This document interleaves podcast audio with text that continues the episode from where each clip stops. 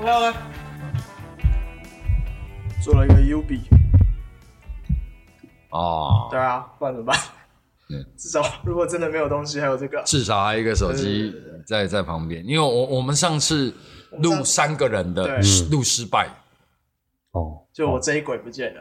哦，录失败了。哦哦哦哦哦哦，最更惨的是那一趴，我们是去云林录的，一趟路跑去云林录的，结果这个呃。没有办法用，然后我们两个都确都诊确诊。了，，就是因为去云我们两个都确诊了，对然后我还传染给我一整家，所以上次三个人入室很惨的结果。对，就会有一种我们到底为什么要这么忙？对，为什么要把自己搞那么累？希望今天可以顺利。应该可以啦，嗯反正有有至少有一个手机在在旁边慢做，慢越来越有经验，就对对对对对啊对对，都是都透过学习嘛，透过学习，透过很惨痛的经验，学习经验。原本还想说很惨痛。哎后靠后续把它修起来，是是。救修不起来，救 不起来，救救不起来。不起来。嗯，哎，这样表示很多事情都是这样子。做陶瓷也是这样，当你失败的时候，你会很气馁，但是它就是未来你进步的一个一个基石前奏。啊，哦。它累积了一些东对，西所以不要说啊，看到失败就很丧气。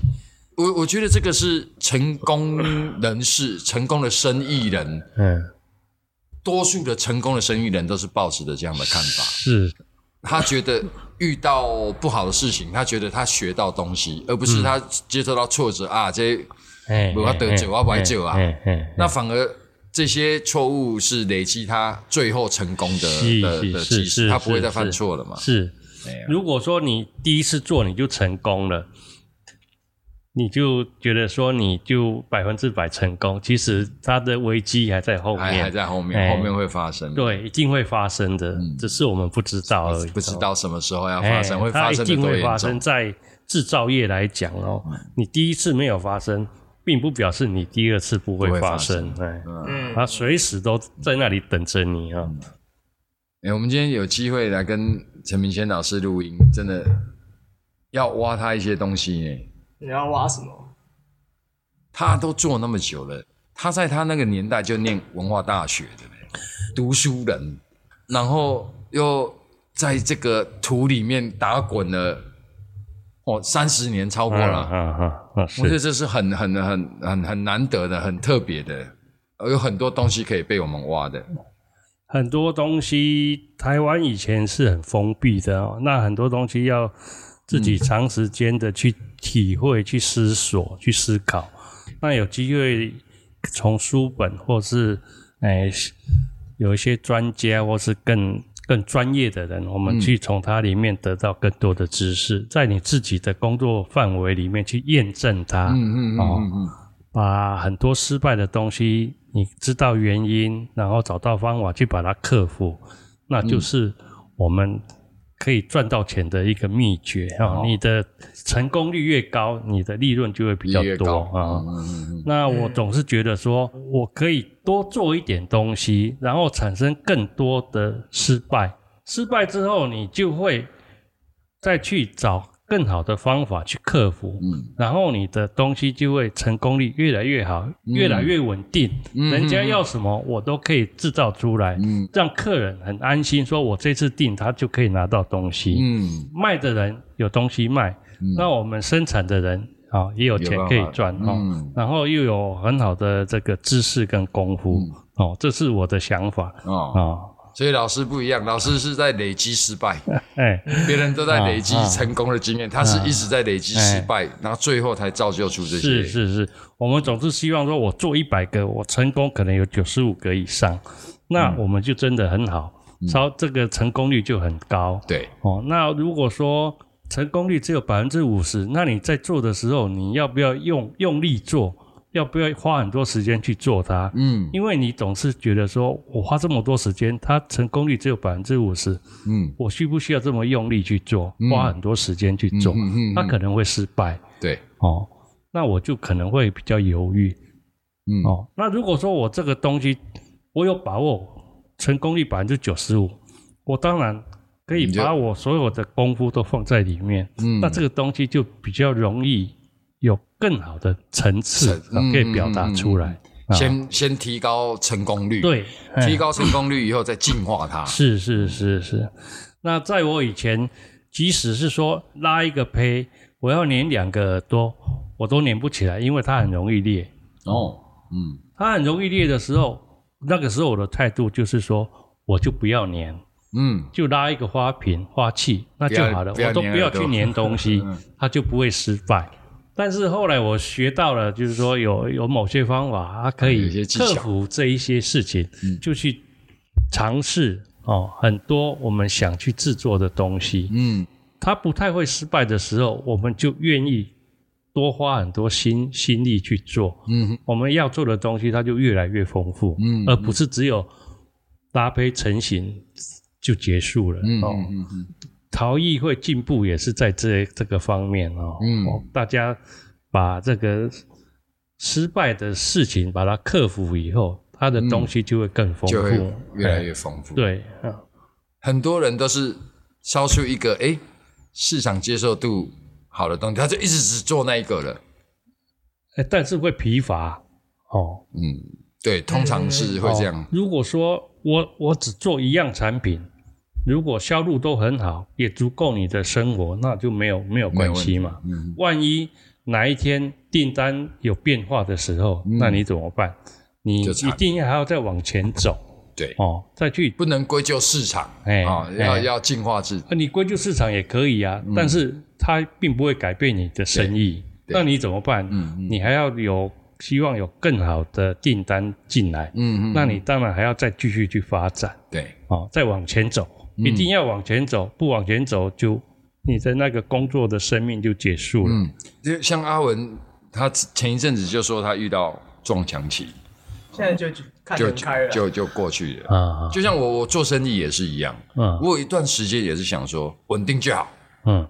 哦啊，这样子直播做啊，这样稳定就好。嗯嗯嗯。那又过了一阵子，我发现说不行，天下没有那么好的事情，嗯，你不可能就是哦我被安内得喝啊的一点都五堂安内，然后永长长久久都可以这样，没有，嗯嗯。它就会问题一直产生了。所以你必须不断的前进，你必须不断的进化自己，是，不断的挖自己，嗯嗯把自己挖出来，你你才能够越来越稳定。嗯，即使是做生意也是一样，你会发生很多的跟客人呢之间很多的问题会出现，那你要用什么方式去把它解决？嗯，跟客人有很好的互动对，哦，这样你的生意才会变好嗯哦。如果跟客人交恶，或者是人家买了东西你的服务不好，那人家也会有不好的负评哦。没错没错，哦，很多事情就是因为问题来了，我们想办法去有好的方式把它解决嗯，一一去克服。哦，这样才会往好的方向去走。嗯嗯，三十年来也应该也也也也看到英哥的起起落落哈，这个台湾陶艺圈的起落是。是，像上一集他找找了那个黄金金钟老，他他也是，哎，他小时候他是英歌人嘛，嗯小时嗯小时候他是没做啦，他年纪跟我差不多，哦，他现在大概五十岁左右，哦，他小时候是看，嗯，哦，然后到十来岁开始会帮忙做一些东西，嗯那他就看到，诶，哦，以前外销订单很好嗯啊，以前很好的时候，嗯。那经历过你觉得最繁荣的时候，嗯，大概是什么时候？可能是六十六年到七十几年。对我，我爸也是那时候是。赚钱哎，就做中婆哈板凳，哎哎哦哎，，那时候是最好的。是是，那时候你已经从事陶艺了吗？我民国七十五年来英歌，才来英歌。哎嗯，哦，所以正在整体经济要开始走下坡的时候，嘿嘿嘿嘿。哦，所以那很辛苦呢。其实那个时候我们这边路上的自助餐很多哦，到中午吃饭要排队，都是就是工人，做做哎都陶是做陶瓷的工人的，，哎，那以前真的是外销订单多吧，都是外销，啊哦都是外销。很多都是夫妻一起来啊，呃，注浆的啊，然后这个后续的就太太来做，嗯。所以以前是按件计收，工厂也不太需要管理，就是说你你喜你想赚多一点，你就早一点来上班。那时候很多人五点就就来工作了，早上五点啊，根本不用打卡。你就看你做几件按件论件计酬那时候好的时候，好像夫妻一起做都可以有差不多十万块的收入。嚯，你看那时候的十，万，哎，吓啊死人了。好，那时候我是很羡慕的，嗯我哇如果是这样一辈子这样，哦那透懂啊哎哎透懂啊。要买房子要生活都很好，都都没有问题没想到就走下坡了。哎，走下坡为什么要走下坡？因为世界是移动的哦，对那个地球是桃子的在的，订单一直在往别的地方去发展哦，嗯。因为台湾的薪资越来越高，高。成本越来越高，所以它就往便宜的地方去流动。那个时候就往大陆去流动了对，哦。那现在大陆的问题也出来了，它又要移动了，啊，他又又移要移动去其他 订单是移动的，嗯 哦，所以我们看到大陆就是以前的台湾的的状对对，对对，它差不多差不多都是这样。从贫穷到到这个小康到富有哦，那个年代哦，台湾钱用卡巴的时阵，啊，一炸营沟开宾士的人是全台最多的 哦，像那个金钟大哥就提到说，以前什么说全全台湾缴税最多的是英哥，在英哥最好的时候，不知道真的假的。嗯。那可惜现在哇，你看经历过这么长的时间，嗯。那那没没有更精进，反而哦，现在大家都很辛苦。现在就是往比较精精致的，像电子业啊，嗯嗯嗯，那一些是比较好。那我们这个陶瓷变成传统产业了，嗯，就需求就没有那么多了。所以我们我们要转型，我们不要不能被归类在传统产业，我们要被归类在文化类，哈哈，这是是这是是是，一种工艺嘛。对，当然有一些是工业生产哈，是生产，但是像你们两位的作品都是透哎过手算工去现在我我跟阿文大概也算是工工业类工的，其实也算是工业类的。啊。那真正的传统产业已经变成越来越萎缩。对哦，像瓷砖还好，其他的大量生产的需求品，大概台湾都很难跟人家竞争。竞争的，嗯，对对，所以那一种大量生产的工厂就更少更少了哦。就像现在做石膏模具的工厂，嗯，你大概手指头可以数出出来啊，已经收到差不多了哦。嗯，哦，那以前那个石膏模你用坏了，人还可以请人家来回收，还可以付钱给你。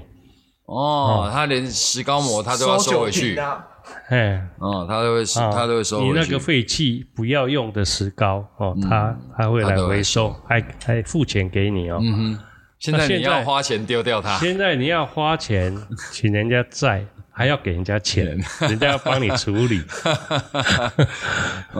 所以这个港啊。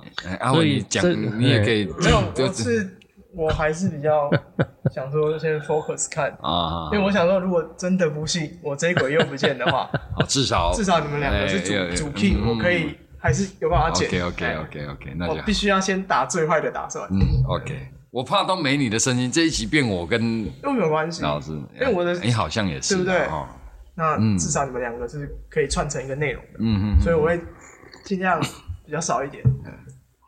其实我我你还没来之前，我跟老师在聊釉药，哦，就聊到说，呃，色料，我们经常在讲色料嘛，哈、被污名化，被污名化。嗯，对啊，嗯，老师要不要帮我们解释一下？之前接收到的就是老师告诉我的哈，因为以前有加铅，所以所以会有不好的现象。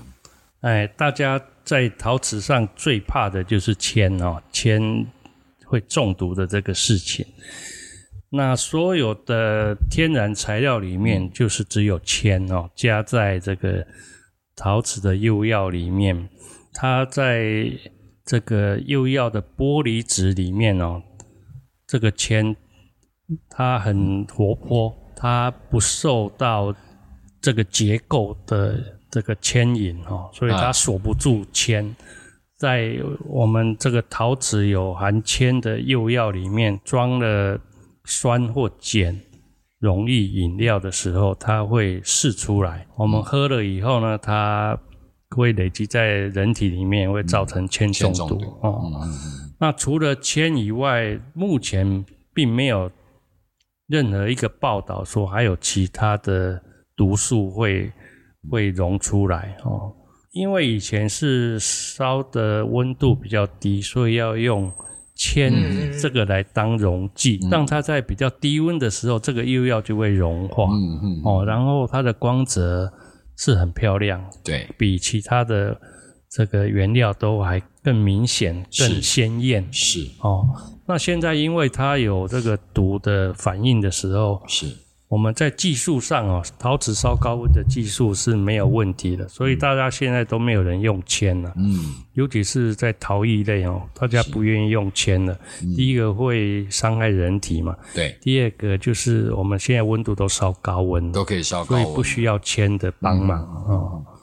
都会听人家说，哎，你这个颜色那么鲜艳，有没有问题呀？这个有没有什么问题呀？啊是是是其实只要不加铅，是即使是是低是温烧成，也没有太大的问题。哎，除非你是很低温啊，就是它容易刮伤哦。原来在比较低温的时候，它是叫做软直瓷，就是说你用菜瓜布或者是刷子，它都容易刮伤的哦。所以我们看到很多工业生产的马克杯，嗯，你用久了，你会看到它里面都有黑黑的刮痕，对，那个就是温度比较低的。哦，它没烧那么高温。的，吧？哎，白云土还有很多都是、嗯。你，你就会看到杯子好像比较旧了，它就是烧的温那个釉药的温度比较低，没那么高温。它在低温的时候融化的时候呢，看起来很漂亮，可是它的硬度是不够的。哦，所以在那个时候你你大概就可以再换新的。嗯，哦哦，那它才可以再赚钱。烧高温，第一个就是说你的能源成本会比较高嘛，哎，对，那它要卖便宜一点，它一定要用比较低温的。温，对，那低温它第一个省成本，第二个诶、用熔块，就是说其他助熔的方式也可以一样烧出很漂亮的颜色啊。那我们讲的低温是多低温？大概一千一以下都叫低温，都属于低温。温。我们现在来看哦，一千二以下我们都把它算低温了，然后哦。一八零，大概我觉得一七五以上可以称为高温。一。一七五。啊嗯，哦，哦，那再再往下都是都属于低温的比较。那个釉会比较软，哦。比，较容易刮伤，哦。所以我们说它软。所以基本哦，你看这个来回就差没多少度诶，我以为是八九百度算低温呢，没想到一千一百多度了都还还算低哎，温。不过这个在这个学术来讲，认证还是以他们为主啦。哦，嗯这个是我个人啦，我们跟阿文在录本来都是个人代表个人立哎对，场。仅代表个人立场 哈，爱爱听爱听啊这样。啊，像以前外销，大部分人哦，嗯尤其是欧美的人，他们就喜欢鲜艳的颜色，就是说在表面上比较重视，那实质他嗯。们就没有那么在乎了。所以做外销的，就是颜色上嗯。要一致，啊哦，要稳定，要。稳定，颜色要一致。外销就是说他们开箱拿来验，如果色差太大，他就整货柜跟你退货。嗯哦，即使是说你用同样的色料，同样去烧，嗯，每一窑都会有都色会有差。色差，那对他们来说就不接受了。如果落差太大，啊。哦，他们会退货。所以这个叫做工业生产，就是他们希望每一件东西都都要一模一样。哎，就是很平均，嗯嗯，这样是欧美人是最喜欢的。嗯嗯，要稳定的哎，要一致的。是是，那我们做陶艺的哦，就是说，即使是一样的品相，我们希望有稍微的不同的变化。对，我们现在反而不一样哎，都一样的，我要它干嘛？我就是要跟别人不一样。我就希望说我我我不要跟人家一样，嗯，哎，没错没错。那就是手工可贵的地方。那手工就是说，你想做一样也很难，哦它压力也很大。像你的杯子，哦，你那个蛋形杯，嗯哦，你的很多杯型，你可以拉胚拉到修胚修到，它几乎像模具生产一样的规格，这个也是很厉害的那个大小，烧出来那个看起来就像哦嘿。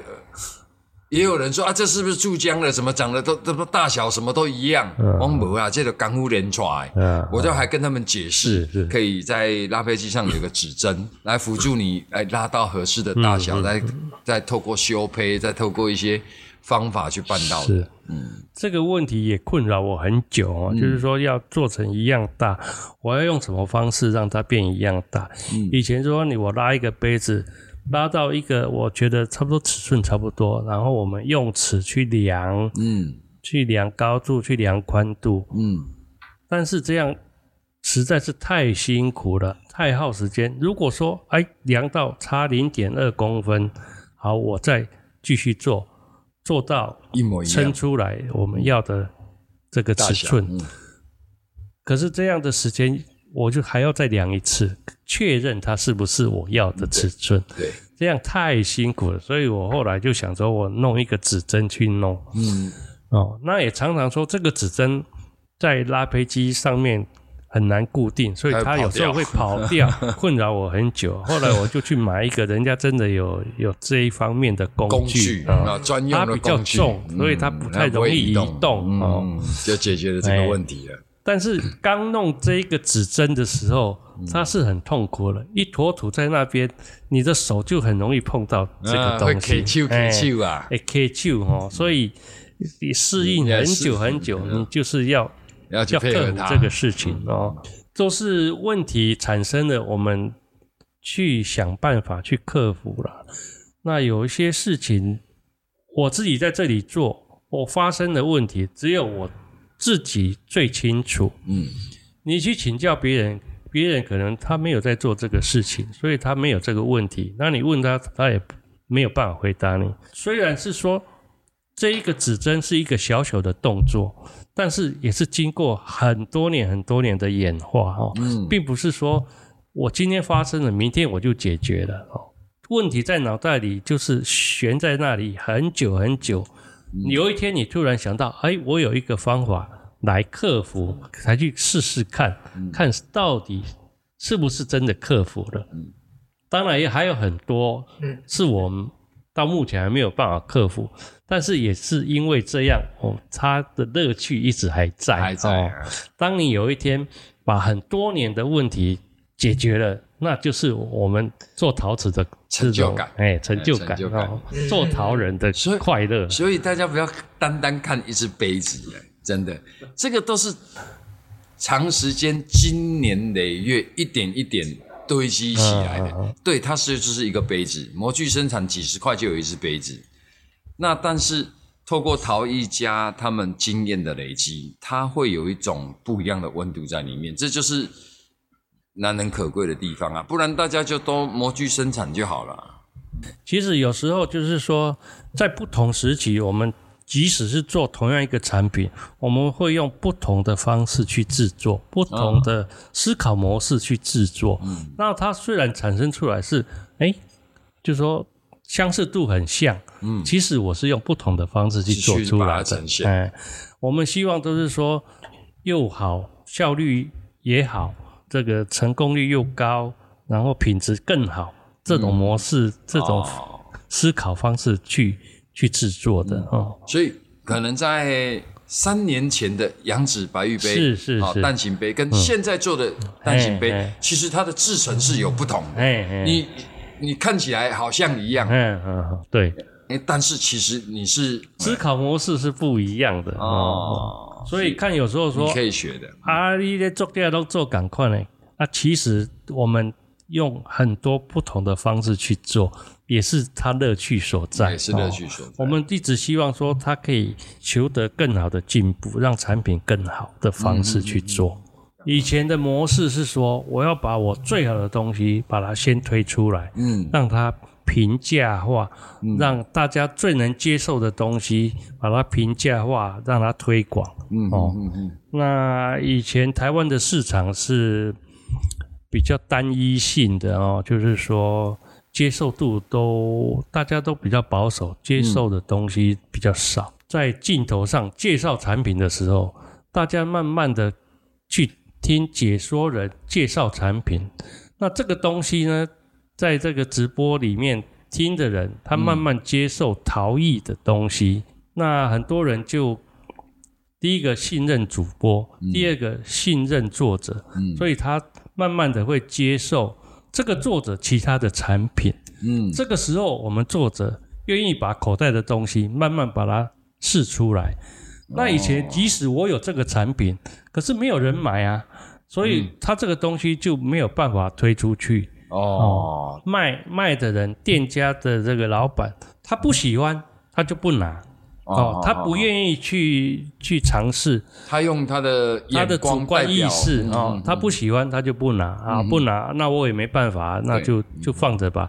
那放着久了我就收收起来，他就不生产对，哦。大家看到啊，好像就是哎，我的东产品就是哎啊，都是安内啦，都是在贵行啊你啊哦。啊，其实个这嘴啊行啊，即使是有，但是大家不愿意接受，那我也没办法啊，就制作大家接受就像的东西。我我刚认识陈明谦老师的时候，我我就只看到杨子白玉有嗯哈，是。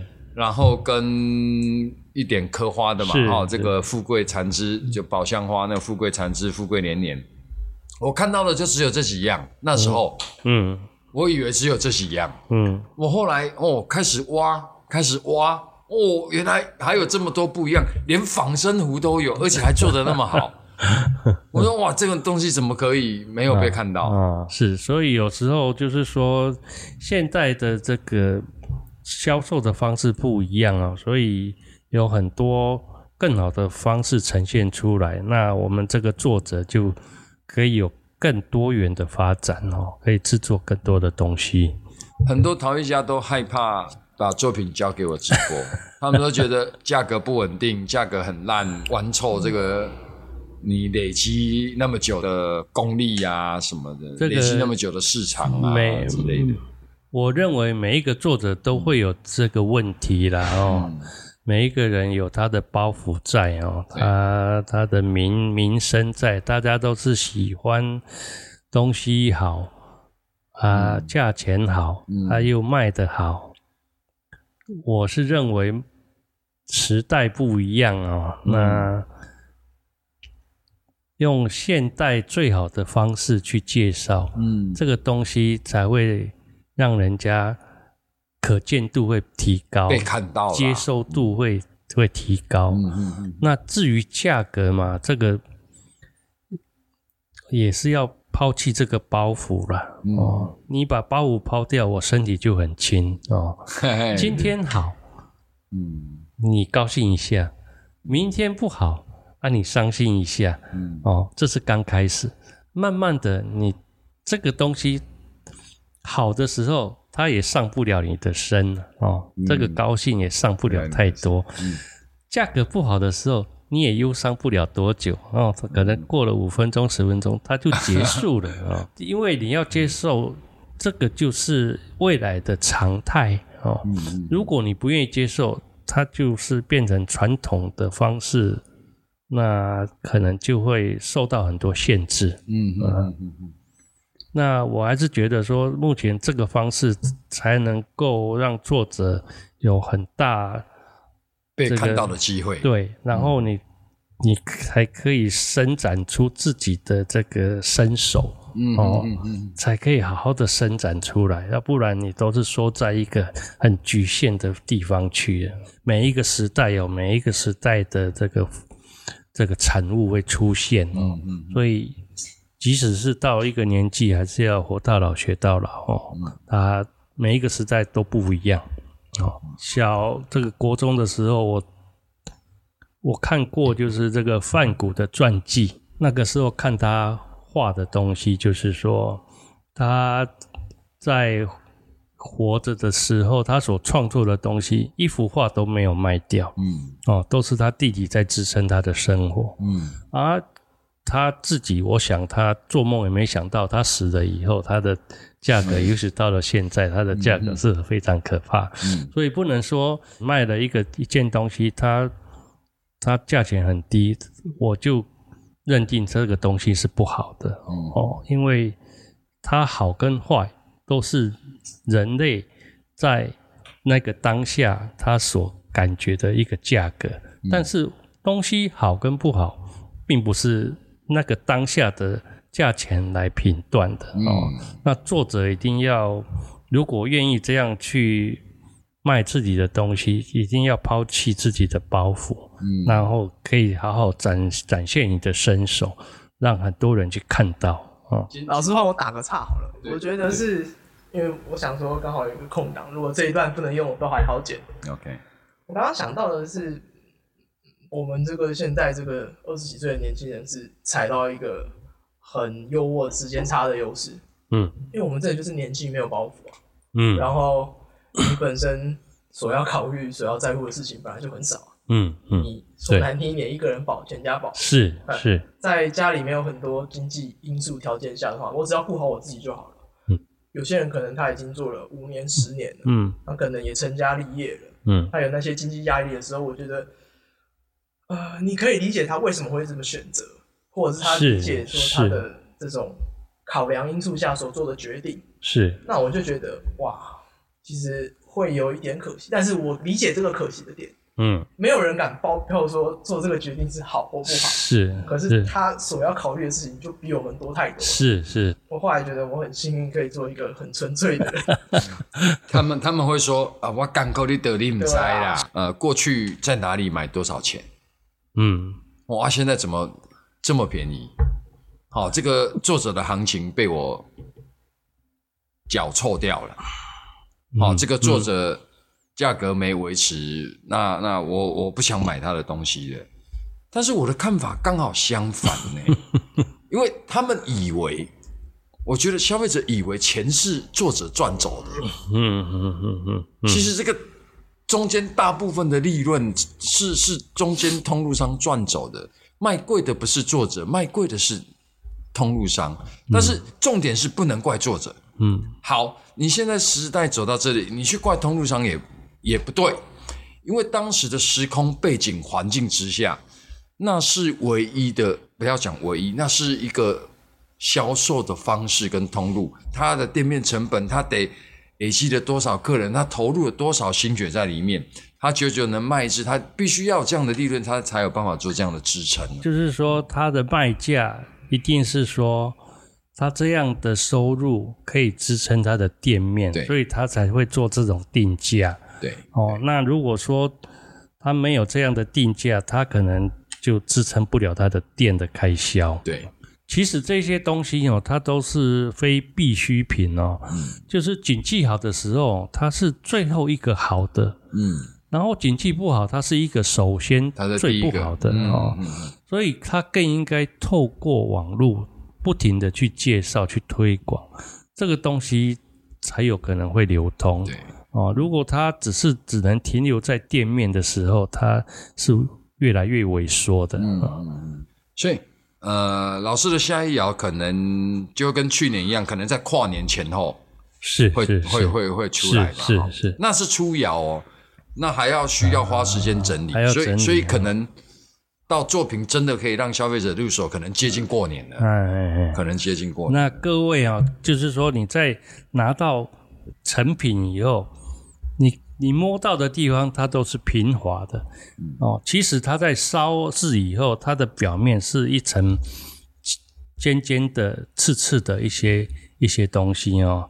那我们都是要经过打磨以后，大家才能够使用啊、并不是说出窑你就就可以使用，它是要经过很多处理初爻还是要经过一些工序，让是它让是是它更我们。尽量让使用者就是没有什么使用上问题的一一个作一个东西啊，一个作品。这一爻有没有烧过往没看过的东西？好像还没有哎、嗯没没 上一爻的蓝丝绒可以可以哦烧、有烧多一些好一点，哦，多一蓝丝绒点。我很期啊待。即使第一次你觉得说好像还 OK，第二次会怎样？我其实我也不知道啊，嗯，那都是要很多次去历练哦。即使是阳子白玉其实都是战战兢兢哦，你还是要跨过每一次要跨过那个门槛才会成功。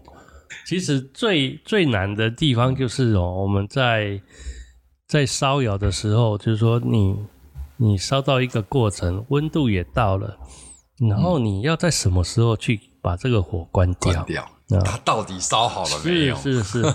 那过去几年我常常碰到，就是说，哎哎，温度也到了，可是今天怎么烧的比较快？可是温度到了，啊，然后哇，好高兴哦，啊就把火关一关就回家，就回家啊。